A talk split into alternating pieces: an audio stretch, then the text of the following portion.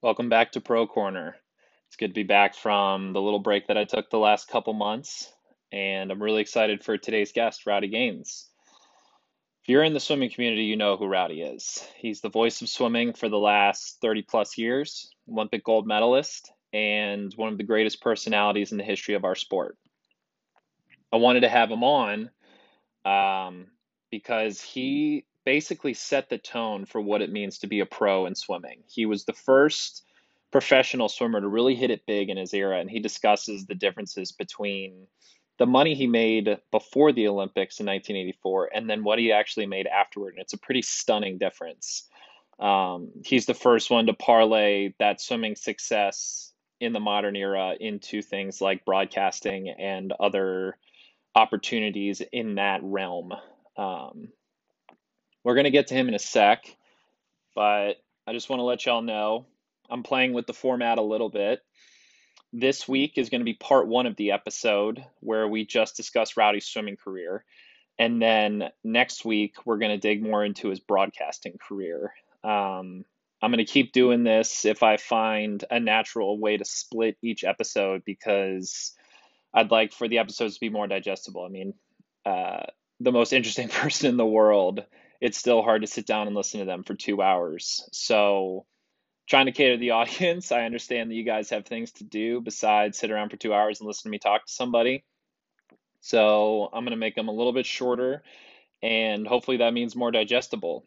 I'm also going to be talking less in these introductory spiels. Um, you guys are here to listen to Rowdy talk, not me.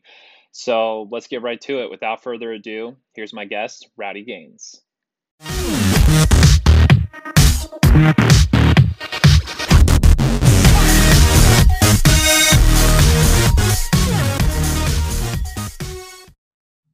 Ready to go? Ready. All right. I'm here with Rowdy Gaines, um, Olympic gold medalist and the voice of swimming for what, 30 years now? Oh, I don't know about the voice, but I've been doing it for, I don't know, Austin, since I guess my first job was 1985. So yeah, 30, 35 years. 30, right. 35 years. The voice of swimming for 35 years from undisclosed location in a hotel in Budapest, uh, deep in the throes of the ISL playoffs. And I imagine uh, coming off a very exciting match where the LA Current advanced to the finals. Uh, Rowdy, how you doing today? Good, Austin. I'm doing great, man. It's uh, we're in the home stretch for sure, way over the hump, and that's uh, it's kind of nice. And, and I, I've loved every single second of it. But it's you know I miss my family, and it's going to be fun to get home. Yeah, a part a part that not everybody considers when they watch this and they hear about the athletes and the coaches having to go over there, quarantine, be in this bubble for six plus weeks is that everyone else involved has to be a part of that too, including yourself, including the production team. So, how has that experience been so far? How how has your your announcing season been, and how would you compare it to seasons in the past, or I should say, last well, season and other events in the past? Yeah, you're right, Austin. It well, it's it's a it's a 180, obviously. The only thing I can compare it to somewhat is the Olympic Games because we are in a bit of a bubble at the Olympics for other reasons, but literally for like 10 days, we live and breathe swimming at the pool 18 hours a day at least every day. So it's sort of like that. We do have off days here. Um, my experience has been nothing um, but excellent in every sense of the term. Um, I cannot complain whatsoever. First of all, if you complain at all, you're complaining about first world problems. We have a lot bigger problems in the world than for me to complain about the hotel food. It's ridiculous to even think that. Um, the the the ISL folks have been great. They've been very strong on safety. Uh, we get tested every four days. We, uh, you know, we're in this cocoon. We wear our mask everywhere in the hotel, at the pool, everywhere but the actual broadcasting booth. And Bernie and I are six feet apart. So it's it's um, it's been really great. Uh, I think it's been great for the kids. Certainly good for swimming, and uh, put some money in in the kids' pockets, which is really what it's all about. That is something that I focus on a lot in this podcast. Is the ISL changing the landscape of swimming to where more people can visualize themselves making a career, making money from swimming. So, since we're getting into the nitty gritty, how do you compare the ISL as an actual product? Being someone who's been on the media and production side of swimming for 35 years, how would you compare it to something like the Olympics or maybe an NCAA championships? Well, I would certainly rate the production value as an A plus, mm-hmm. um, and I would compare it on par with the Olympic broadcast as far as production value. Um, and I say that with some trepidation because the Olympics is a completely different animal. Mm-hmm. Um, but I'll I'll just give you a, a, a, an example. Um, normally at the Olympics we have 32, 33 cameras that we have at our um, at our use. We can use any one of those 33 cameras. We have 36 here. Mm-hmm. So it's it's uh, they've spared no expense to create um, a vision, hopefully for that television audience. I think it's still a learning process because I will certainly say the Olympic actual production of itself, um, the broadcast is is second to none. Tommy Roy and and all the great directors, uh, you know, it, they're they're the epitome of perfection. But I will tell you, Michael Shames and uh, all of our crew here have done just an incredible job to be able to bring this to life. Short course meters is obviously completely different than long course. Um, so there's a lot more bells and whistles that go along with it, a lot more intimate action, you might say. Mm-hmm. Um, and uh, it's it's uh, it's been great. I mean, uh, everything has uh, been awesome. The the light show, um, I mean, it's crazy. We're I'm trying to work on Austin. I'm trying to get this to come to Orlando next year. Of course, I don't. I think that might be a secret, but I just let it out, obviously. But uh, um, anyway, I'm trying to get it to come to the United States, and um, I was trying to look at all the production stuff that needs to go with this, and it's like 13 production trucks. Um, that's semi trailer trucks. I mean, mm-hmm. it, it's it's it's big, big, big, big stuff. And to compare to maybe one that's easy to compare to for scale. You know big 12 championship something that i competed in every year when i was at texas there was one semi truck right? So that's the small end. Is that i'm focusing just on the trucks for a sec just to give everyone a, a sense of scale. How does that size compare to an ncaa championships or or an olympic trials even not even the olympic games? Like how much bigger is that is that physical load that's required? Well, at NC2As, that's a good example. At NC2As, um, SECs, I've never done Big 12. SECs, Big Tens, ACCs, all our U.S. Opens usually involve one truck. Mm-hmm. You know, um, it's a big production truck. You know, it's huge, um, but it's just one truck. Uh, the Olympic trials, we probably have three or four. Um, and so we're and talking so we're yeah. talking considerable orders of magnitude yeah. more that goes into this production process. Yeah, absolutely. But you have to remember, we also um, it, it, it's an Olympic in scale only because, um, well, I shouldn't say only because there's probably several reasons, but we're broadcasting to you know 40 or 50 different countries as well. So there are a lot of different production teams from other mm. countries here. Um, but we, you know, we are covering, you know, with the BBC and I think it's seven in Australia and um, uh, I know the European network is here. I can't remember the name of it, but um, so we we've got we've got a lot of different uh, production teams that are involved with it. But mm-hmm. and and, they, and but they all center around the ISL. It's all the ISL, so it's you know it's it's a it's a big deal. it's a big deal. I'll put it in layman's terms. Uh, I want to focus on briefly on your job and how you would compare it to other meets because not only is the ISL a singular experience for people watching, but there's also nobody in the crowd, and I have to imagine that changes the dynamic just a little bit for you. So, how does how does this bubble affect how you feel your job needs to go uh, day to day? Because I watch and I hear the same excitement from you, but I have to feel like and, and guess that it's a little bit different in how you're carrying yourself these days. And and, and I'll be a hundred percent honest with you, Austin. Mm-hmm. Not no difference whatsoever. Okay. Because I can't I can't hear anyway. Right, Okay. you've got your headphones on. You you wouldn't be able to hear a crowd anyway. I've never can hear the crowd even at the Olympics or Okay. in NCAA's.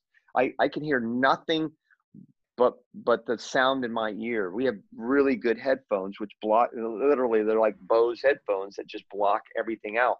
So the feel for me is the energy that happens in the water Mm, and with the team itself. And what I see is what you see.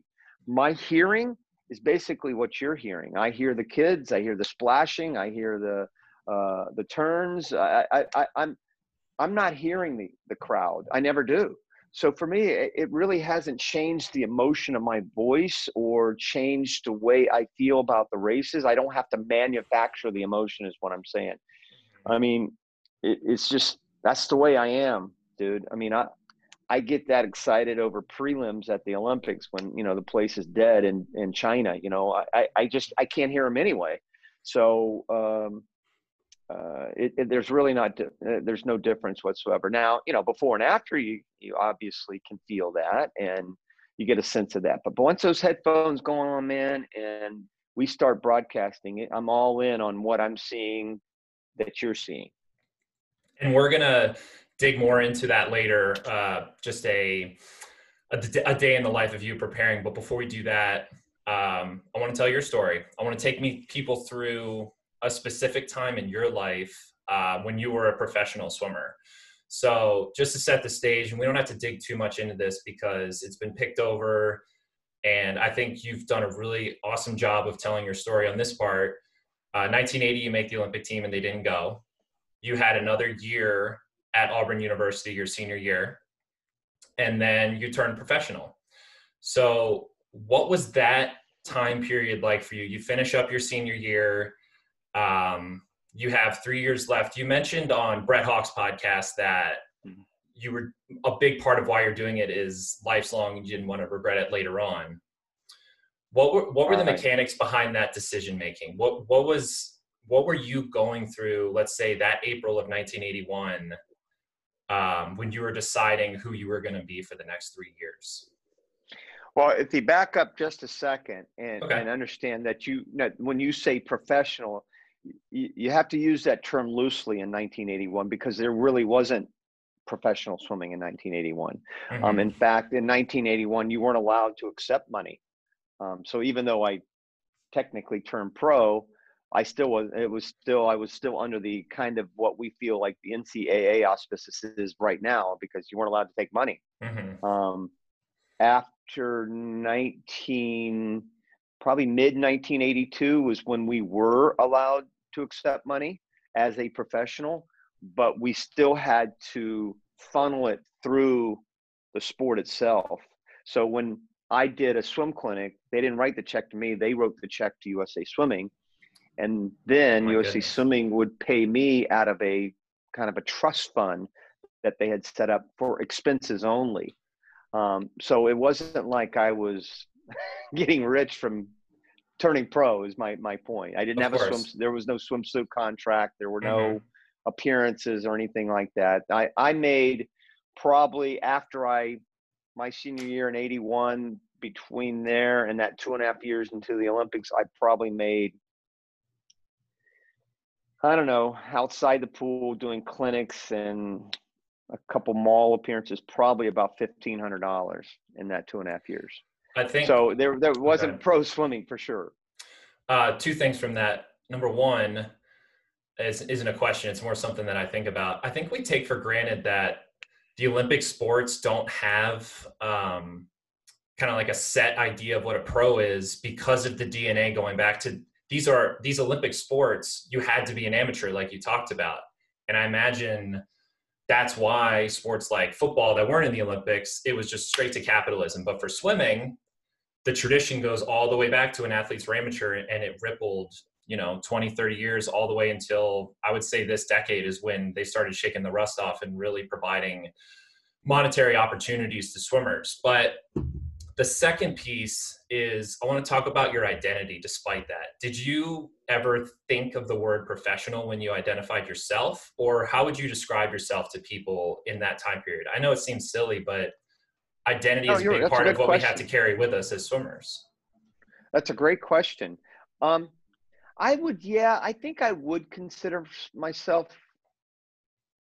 Well, no, until the middle of 1983 austin so no i didn't did not consider myself professional because again there was no such thing as the term okay. professional i didn't make money so i just i was a post grad is the way i that that we that's what we called ourselves i was, I was training at texas mm-hmm. um, i went there after i graduated from auburn in, in 1982 and you know um, Eddie was there and Richard was there, and so I had the best of, of, all worlds. But during that time period, I was training with the guys like William Paulus and Clay Britt and some of the Texas legends, um, and we were post grads. We never mm-hmm. called ourselves professionals. When I started thinking professional was the beginning of 19, maybe the end of 1983. I flew to Washington D.C. and met with a um, an agency um, back then it was called Advantage International. They turned into ProServe, which is now um, Octagon. Mm. And I was the first swimmer to sign with an agent. So I guess when I signed with that agent at the end of 1983, that's where I really started thinking, gosh, I'm I'm a pro. I guess I'm a pro. I just signed with an agent. And uh, so, um, and then I, I talked Steve Lundquist, who was another Olympic gold medalist from 1984, into coming to DC about a week later, and we flew up together about a week later. He signed with with uh, Octagon, and we were kind of off and running on preparing for what could be after 1984. And my agent, my manager, you know that term is kind of a dirty word sometimes, but my agent at the time, Parks Britton, he did such a great job in putting the word out to all these different companies that if he breaks it, if he comes in and wins a gold medal, here's what um, is in store for you. And that's what happened. Mm-hmm. Like I said, before that, I didn't make any money. But after the Olympics, I, I mean, I, I, from from 1984 after the Olympics uh, until the end of '84, that five six month period, I probably made fifty thousand dollars. That's And again, that two two and a half years beforehand, I made fifteen hundred dollars. Mm-hmm. So uh, yeah, it was it was night and day, and fifty thousand dollars may not seem like a lot of money to professionals now, but boy, it was all the money in the world to me back then. Uh, sounds like a lot of money to this professional swimmer. Yeah, I know, I know, I know. Supporting I know. and swimming with other, it's it's still a pretty amazing thing, especially relative it, the delta between that and the two years you had leading up, where a you called yourself a post grad. It probably almost I don't know if it was a case of you didn't know what you didn't know, or if you almost feel like you didn't have access to the term pro. And then all of this just right. floods into your life. That must have been amazing. Um, it was. Two things. I, I have to give my own observation on that. I see so many ripples from your experience all the way down to when people like myself are a swimmer. I mean, Octagon ended up being the agency that Michael Phelps went with. So the swimming tradition goes all the way through there. And people like myself were calling ourselves post grads even in 2013, 2014, 2015. So I'm just, I'm constantly seeing the common threads that kept swimming in this dark, nebulous place of what, what, it, what does it mean to be a pro? Um, but I want to yeah. dig into your decision to leave Auburn and go to Texas. So okay. you were coached by Eddie Reese your freshman year. He goes to Texas. Right. And then you got to swim for Richard Quick for your next three years. Correct. And he, he goes to Texas to take over the women's team. Correct. So what were you thinking about when Richard left? And what, was there a, a possibility that you would stay or was it, man, I got to follow my coach? Um, both, both times uh, I, I, thought about uh, staying and leaving. When Eddie left my freshman year, um, I certainly I was I had packed my bags. Mm-hmm. In fact, I had packed everything up. Drew Dunworth who you may know, Drew, was mm-hmm. my roommate at Auburn my freshman year. He transferred and went to, with Eddie. Still lives in Austin to this day. Um, and uh, I was I was going, but Richard came in, and you know it's a long story, but I, you know I fell in love with the guy. He he just he was somebody that uh, that I felt like uh, was really could make that transition from Eddie, and I felt very comfortable with him. And I loved Auburn. I loved the campus, and I didn't want to leave Auburn. I, it's just I loved Eddie. Mm-hmm. I still do, to obviously. Um, and uh, so I just felt like it was the best decision for me personally to stay. Um, and then when Richard left, John Asmuth, who was the assistant coach at the time, had taken over Richard's position. And I love John as a great friend, but I just didn't think he would be the person to take me to that that level of the Olympic Games. So Mhm. I, I felt like, you know, when Richard left, it was pretty easy because I was graduating three months later, um, and uh, I had the best of both worlds. I had Richard and Eddie, and which for the next two years, that's what I did. You know, I'd swim with Richard one day, and I'd swim with Eddie one day, and kind of just go back and forth. And they they got along great, and and they there would there were no jealousies. It was like, I mean, Eddie kind of knew that I was Richard's guy, and Richard said, "You really need to go swim with Ed today. I I I, I need to you know concentrate on the women, or I got a set that just doesn't match up with you." And and so for me, it was just perfect. Eddie could not have been nicer and sweeter. And plus, he had a, men's post grad team too. So I kind of hung out with the guys. It was nice. But I love swimming with the girls too. They kicked my butt every day. How would you compare the two styles? Because despite both being legends and unequivocally two of the best that's ever coached, uh, Richard and Eddie are very different people. So, Definitely. Yeah. what do you remember specifically from your experience as an athlete about the two of them that you compare and contrast in your mind?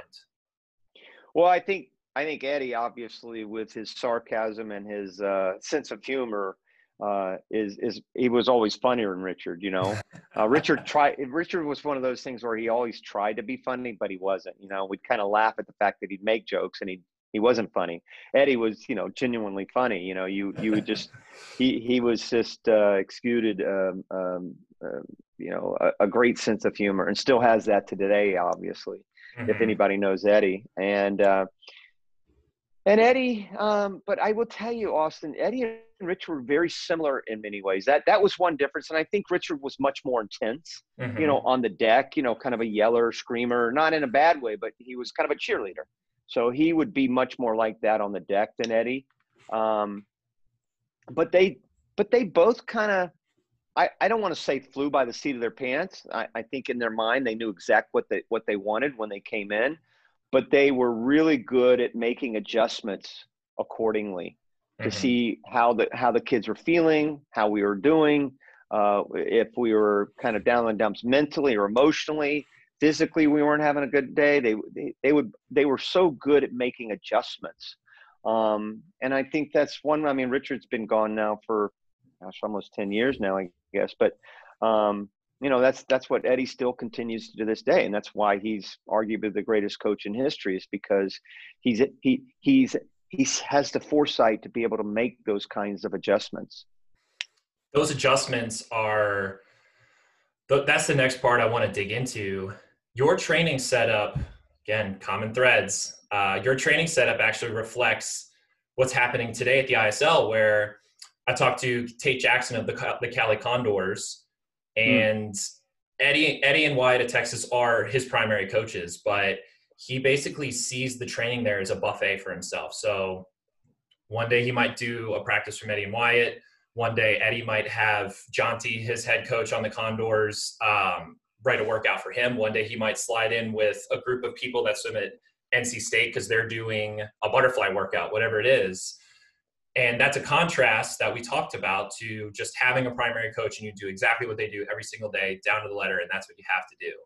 And it sounds like you had that set up for yourself where I guess Richard, you would say, was your coach. If you went to a meet and someone asked you who your coach was, you would say Richard. But you kind of flowed back and forth between him and Eddie based on a partnership they had and what you needed.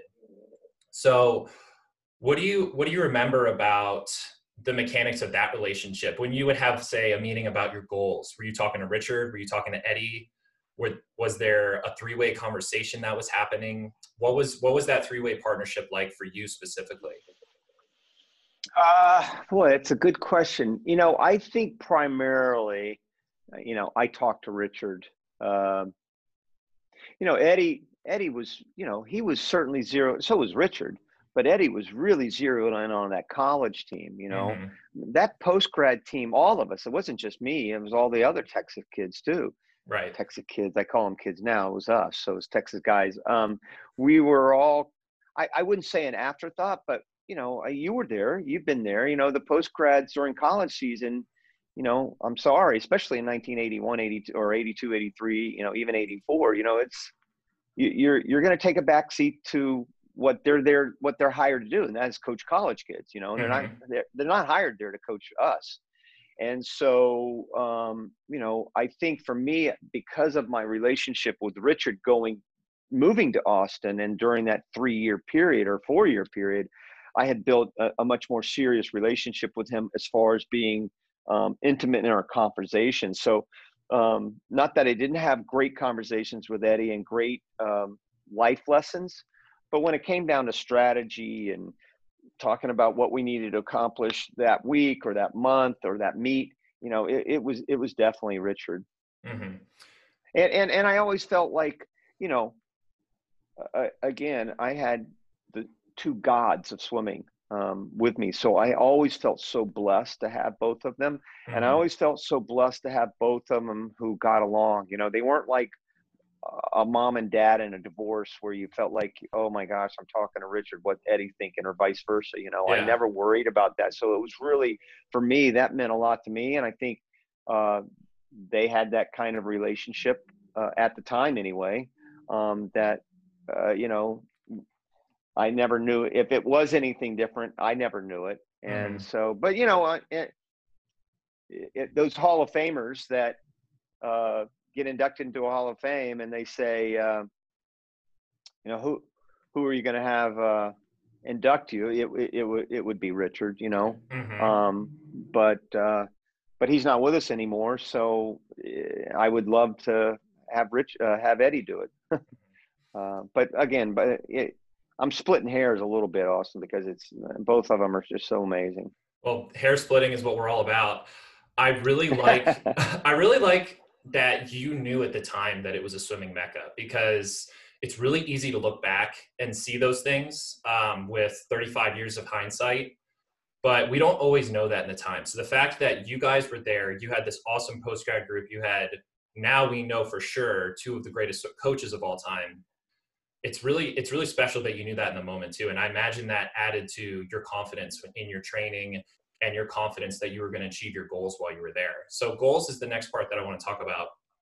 Did they change year to year from 82 onward because you went to 83 worlds. Were you looking towards 83 or were you looking past that towards 84?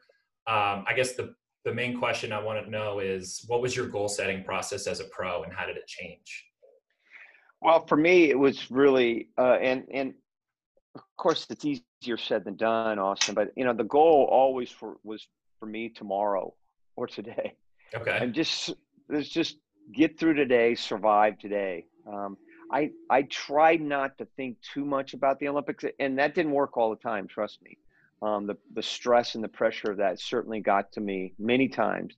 But on a day to day basis, man, I'm just trying to get through workouts, man. I, you know how it is, dude. I mean, it's mm-hmm. just like, holy crap, you're feeling like crap or you got a little shoulder problem or you got a sore throat or you know you feel great and you look forward to the next day you're getting up at 5.30 you have no desire to do so i'm just trying to get through each and every day. Okay. Um, the world championships were actually the summer of 1982 oh 82 excuse big, me. Yeah no no no but the big meet in the summer of 83 for us back then was the pan american games. Remember mm-hmm. the world championships were only four years every four years back then so it wasn't every two years and so the Pan Ams back then, we we normally take our B team now, but back then it was definitely the A team. All the best swimmers went to Pan Ams. That's all we had that summer.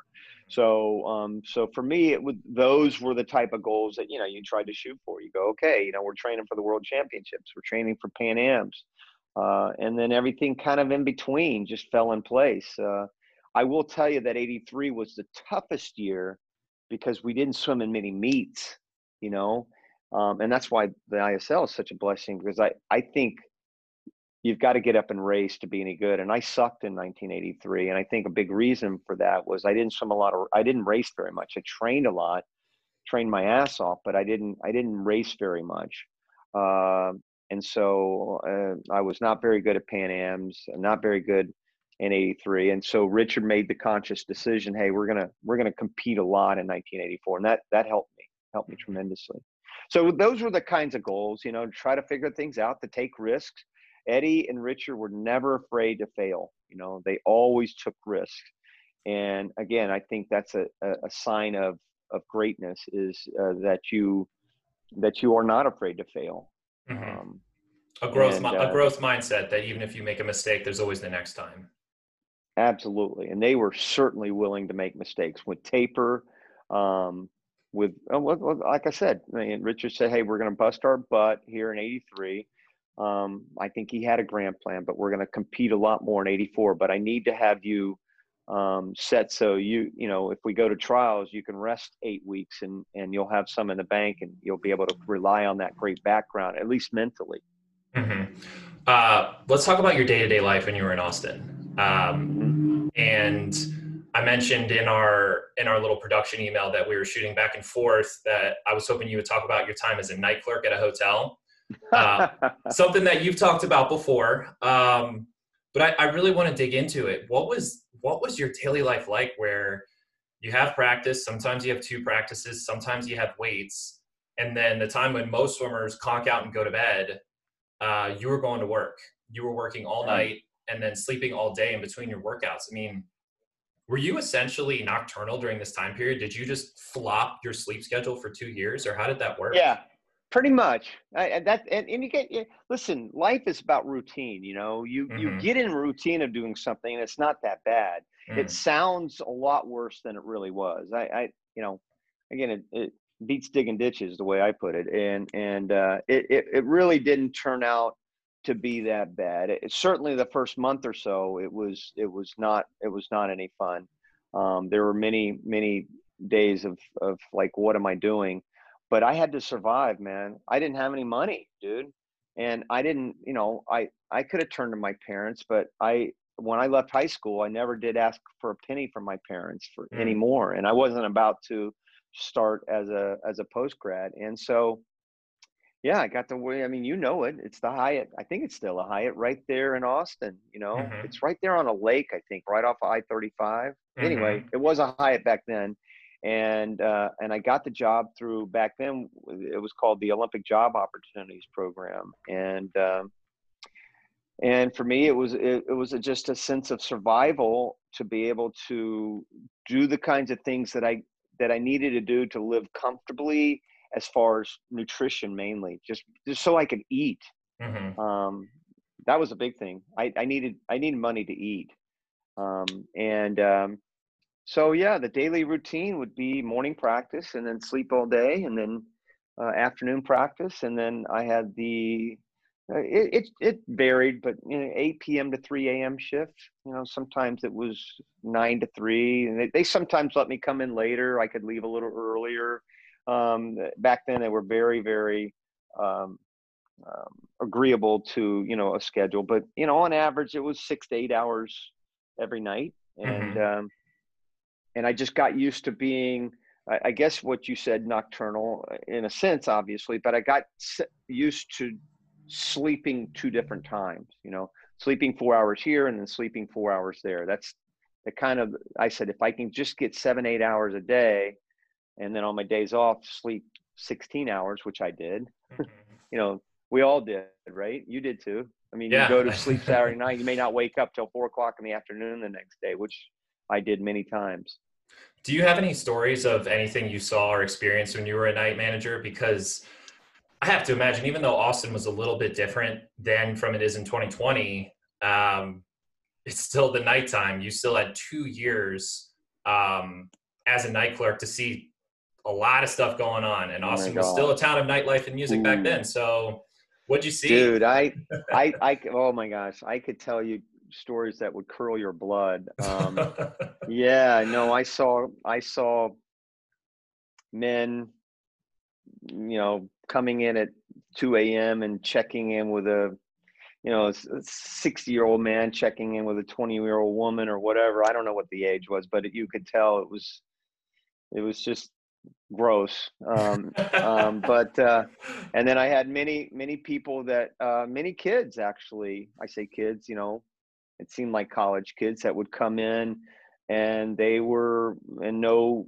condition to drive or anything and they said they had come from the bar up on sixth street and walked to the hotel and got a room for the night or um, I, I, I, ha- I saw um, um, um I didn't see it. I had come in right after a guy robbed the front desk.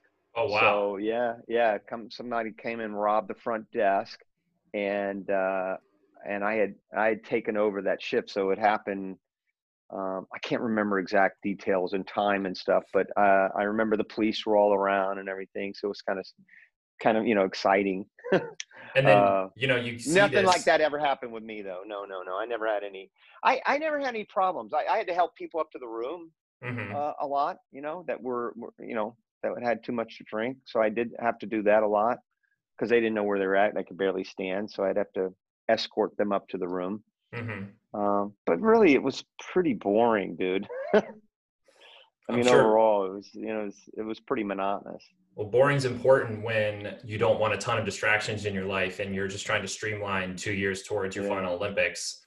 Um, let's talk about 80, 84 because it was a pretty incredible Olympics. Um, your story there, again, it's an, something you've done an amazing job of telling for a long time. But I do, I do want to dig into it because um, I had I had the opportunity to talk to Cali Condors GM Jason Lezak, and for example, his story is one of many people's stories that this Olympics on his home soil was such an impactful event for him as a kid. And him specifically, he was a California native. He got to go to the meet and watch you guys swim. And it just set the stage for the whole rest of his life from there. So, the first question I want to ask is what was it like competing on your home soil? Was that was that something that significantly raised the stakes for you or made it more important to you? Uh, yeah, absolutely. No question about it. And, and especially because we didn't have um, uh, an Olympics in 1980 to be able to kind of come home, uh, so to speak, was really critical in in the goal setting along the way. You know what I mean? It was like um, we knew that this was going to be a chance to be able to do something special in our in our home country in front of a home crowd. And you know, if you look at the history of the Olympics, and I was a real historian of the sport. Uh, literally, the day I started swimming was the day I went to the library and checked out all these books on swimming. I, I read 50 Meter Jungle by Mark Spitz, and I read Don Schollander's Deep Water, and I you know, Science of Swimming by Doc Counsilman. I mean, I read everything uh, about swimming when I first started. And the reason I mention that is I read about the history of the Olympics and the athletes that got to perform in their home country always excelled better than when they competed in another country, right? And traditionally, the home country always performed better, always won more medals. Mm-hmm. So I knew that we were certainly capable of doing that swimming at home. I knew that was going to be an easy two or three tenths for me. Um, you know, it was going to be two or three tenths for my fellow um, mate uh, Mike Heath too, but I knew that we had an advantage. I knew the U.S. had an advantage swimming at home, so that that made it more important, even more important, to be able to try to make the team. Mm-hmm. So let's focus on that on that swim that you had against Mike Heath. The day you won gold, um, what do what do you remember from that day? What do you remember about your preparation that day and what you were thinking about specifically? Well, a lot of it was obvious fear Mm-hmm. You know, I'm not going to tell you, I'm not going to sugarcoat it. I was scared to death.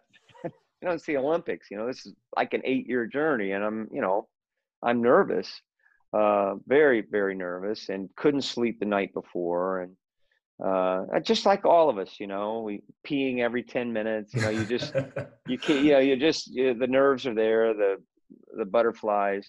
But I, I, again, I tried to control it as much as possible. Um, the thing I remember the most, Austin, was um, Richard had to have had to change my start um, because of um, this this starter in the Olympics is a long story, but in, in short, this starter that started the Olympics potentially that could start my race, which was the third day, was very quick on the gun. Basically, take your mark, go. And if you ever watch the video of my race, you can see they two or three guys weren't even down mm-hmm. when we sounded the gun. So yeah. I was traditionally very slow coming down too.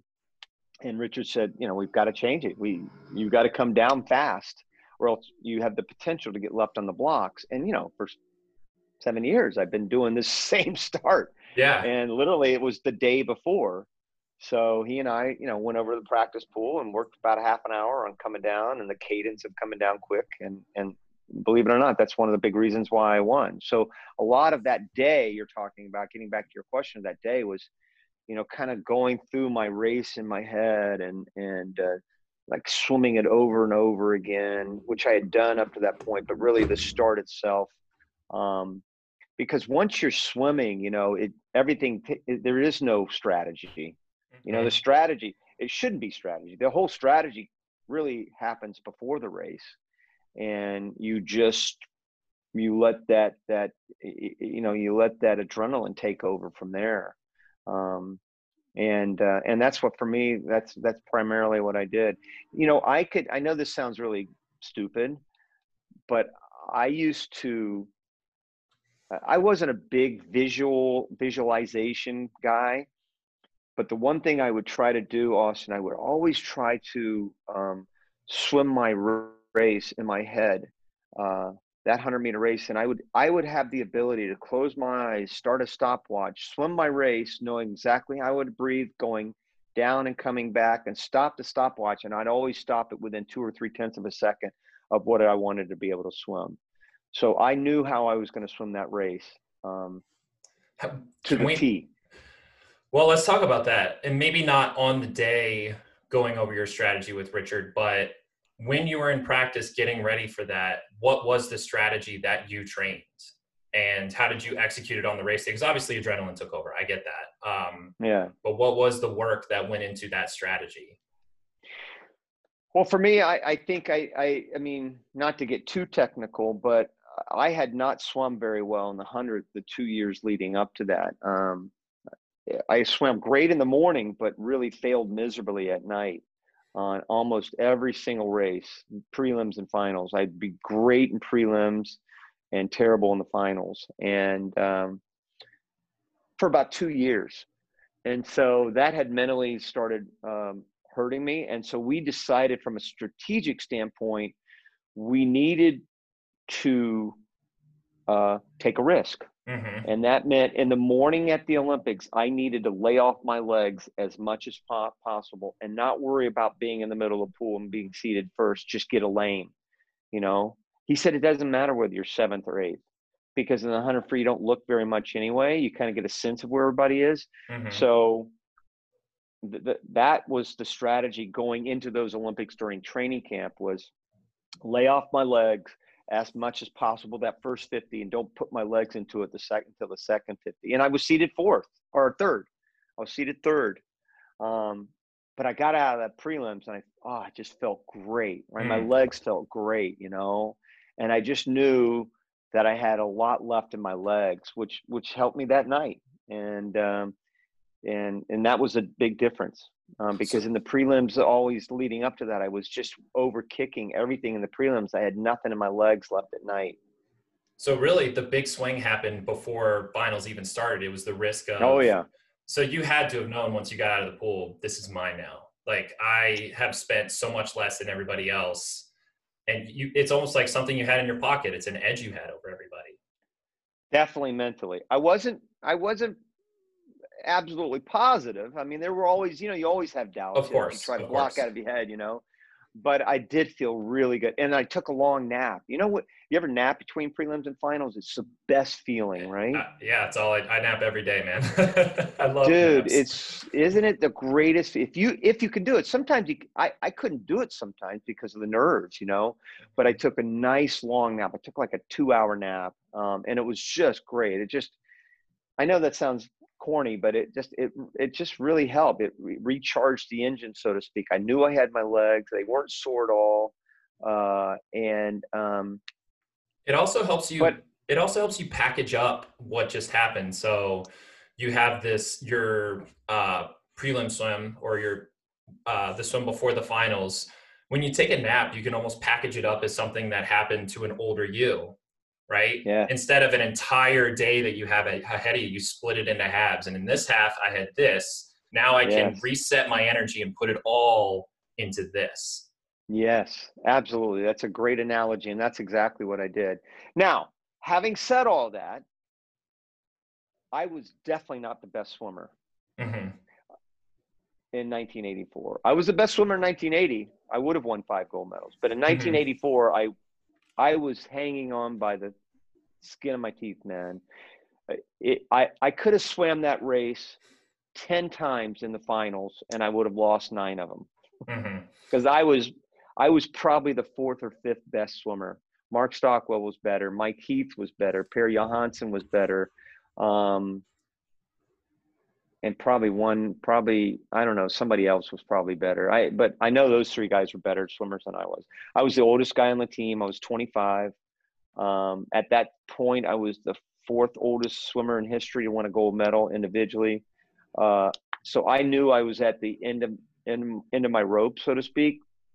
Um, but again, as you said, strategically leading up to it, I followed the path of taking a risk, following the the directions of my coach, mm-hmm. doing what I needed to do in the prelims, taking that chance. You know, could could have been ninth, and uh, it just everything paid off for that one race. The nine out of ten thing, that's something I think about too. So. Uh, different levels. The snappy quip about me that SwimSwam can use is 2010 NCAA champion as a freshman, and I won by four one hundredths of a second in a field of Olympians that had all gone faster the year before. I remember that race. You were you were you were announcing it maybe. Um, yep. I was like a second and a half, two seconds slower than the champion the year before, but and and for a couple years it did bother me because it was like, did I get lucky? And I guess what I've come around to is, you know, if I had wheels, I'd be a wagon. If Mike Heath had been better than you that day, he'd be a gold medalist. You were better on that day. So were you always full steam ahead about your goal? I imagine for you, because you had eight years leading up to this moment, that there was no doubt in your mind. There was no conflict of any kind. But I have to ask, since you did bring up that nine times out of 10, you wouldn't have won it. What was your relationship to that gold um, once you got it and since then? Well, I, I mean, I think I, I've always kind of been based on reality in my mm-hmm. life. Uh, I'm not one um, to, you know, focus on fantasy too much. So I knew the reality of the situation that this was my last chance, that it was an outside chance.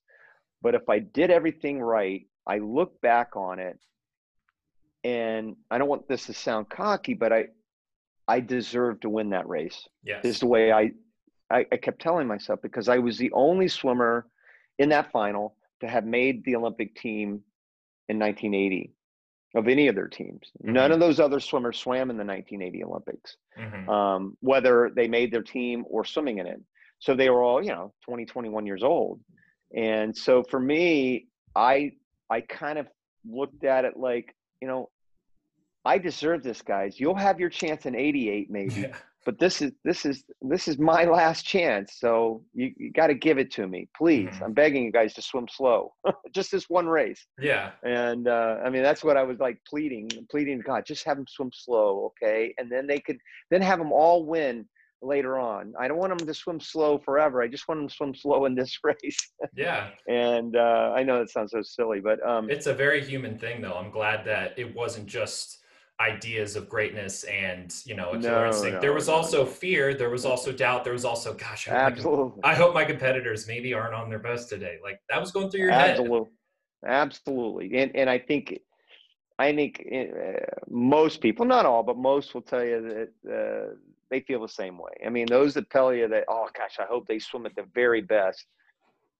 I I mean, God bless them. I I, I didn't. I'm, mm-hmm. I, you know, my mind, I want him to swim slow. I'm begging God to have him swim slow. So, and have begging God to have me swim fast too, you know? Uh, so, um, but in the end, you know, you, I, I felt, you know, uh, when I walked out on the deck, uh, right before, I just felt a total rush of calmness. Mm. I mean, just total, it was like this energy just that kind of went through me like, oh man, this is so cool. Uh, you know, I saw this crowd. The most people I ever swam in front of were 50, and now all of a sudden there's 15,000.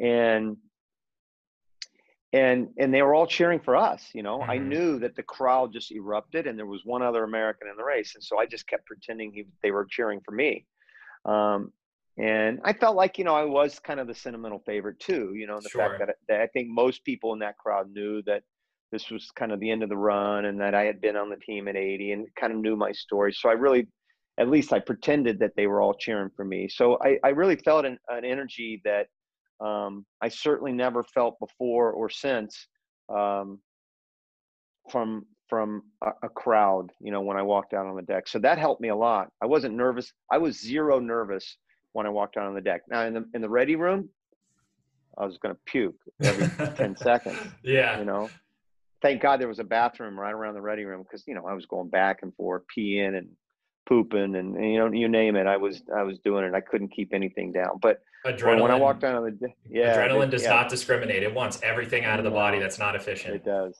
It does. And so, but when I walked on the deck, it was great. I was great. You were in that higher No plane of existence before the race even finished. You were you were already there before you started. Never Um, had that. Never had that before. And again, amazing thing about that crowd that was going nuts for you. That absolutely ballistic crowd that was going nuts for you. Jason Lezak was one of those people, and now you and then you got to call his 2008 uh, Olympic relay where he went the fastest split of all time, doing the same best event as you. All right, that's the show. Part two will be coming next week. And if you can't wait till then, there is also some exclusive footage that I took just for Instagram that you can find at the Pro Corner Podcast Instagram page.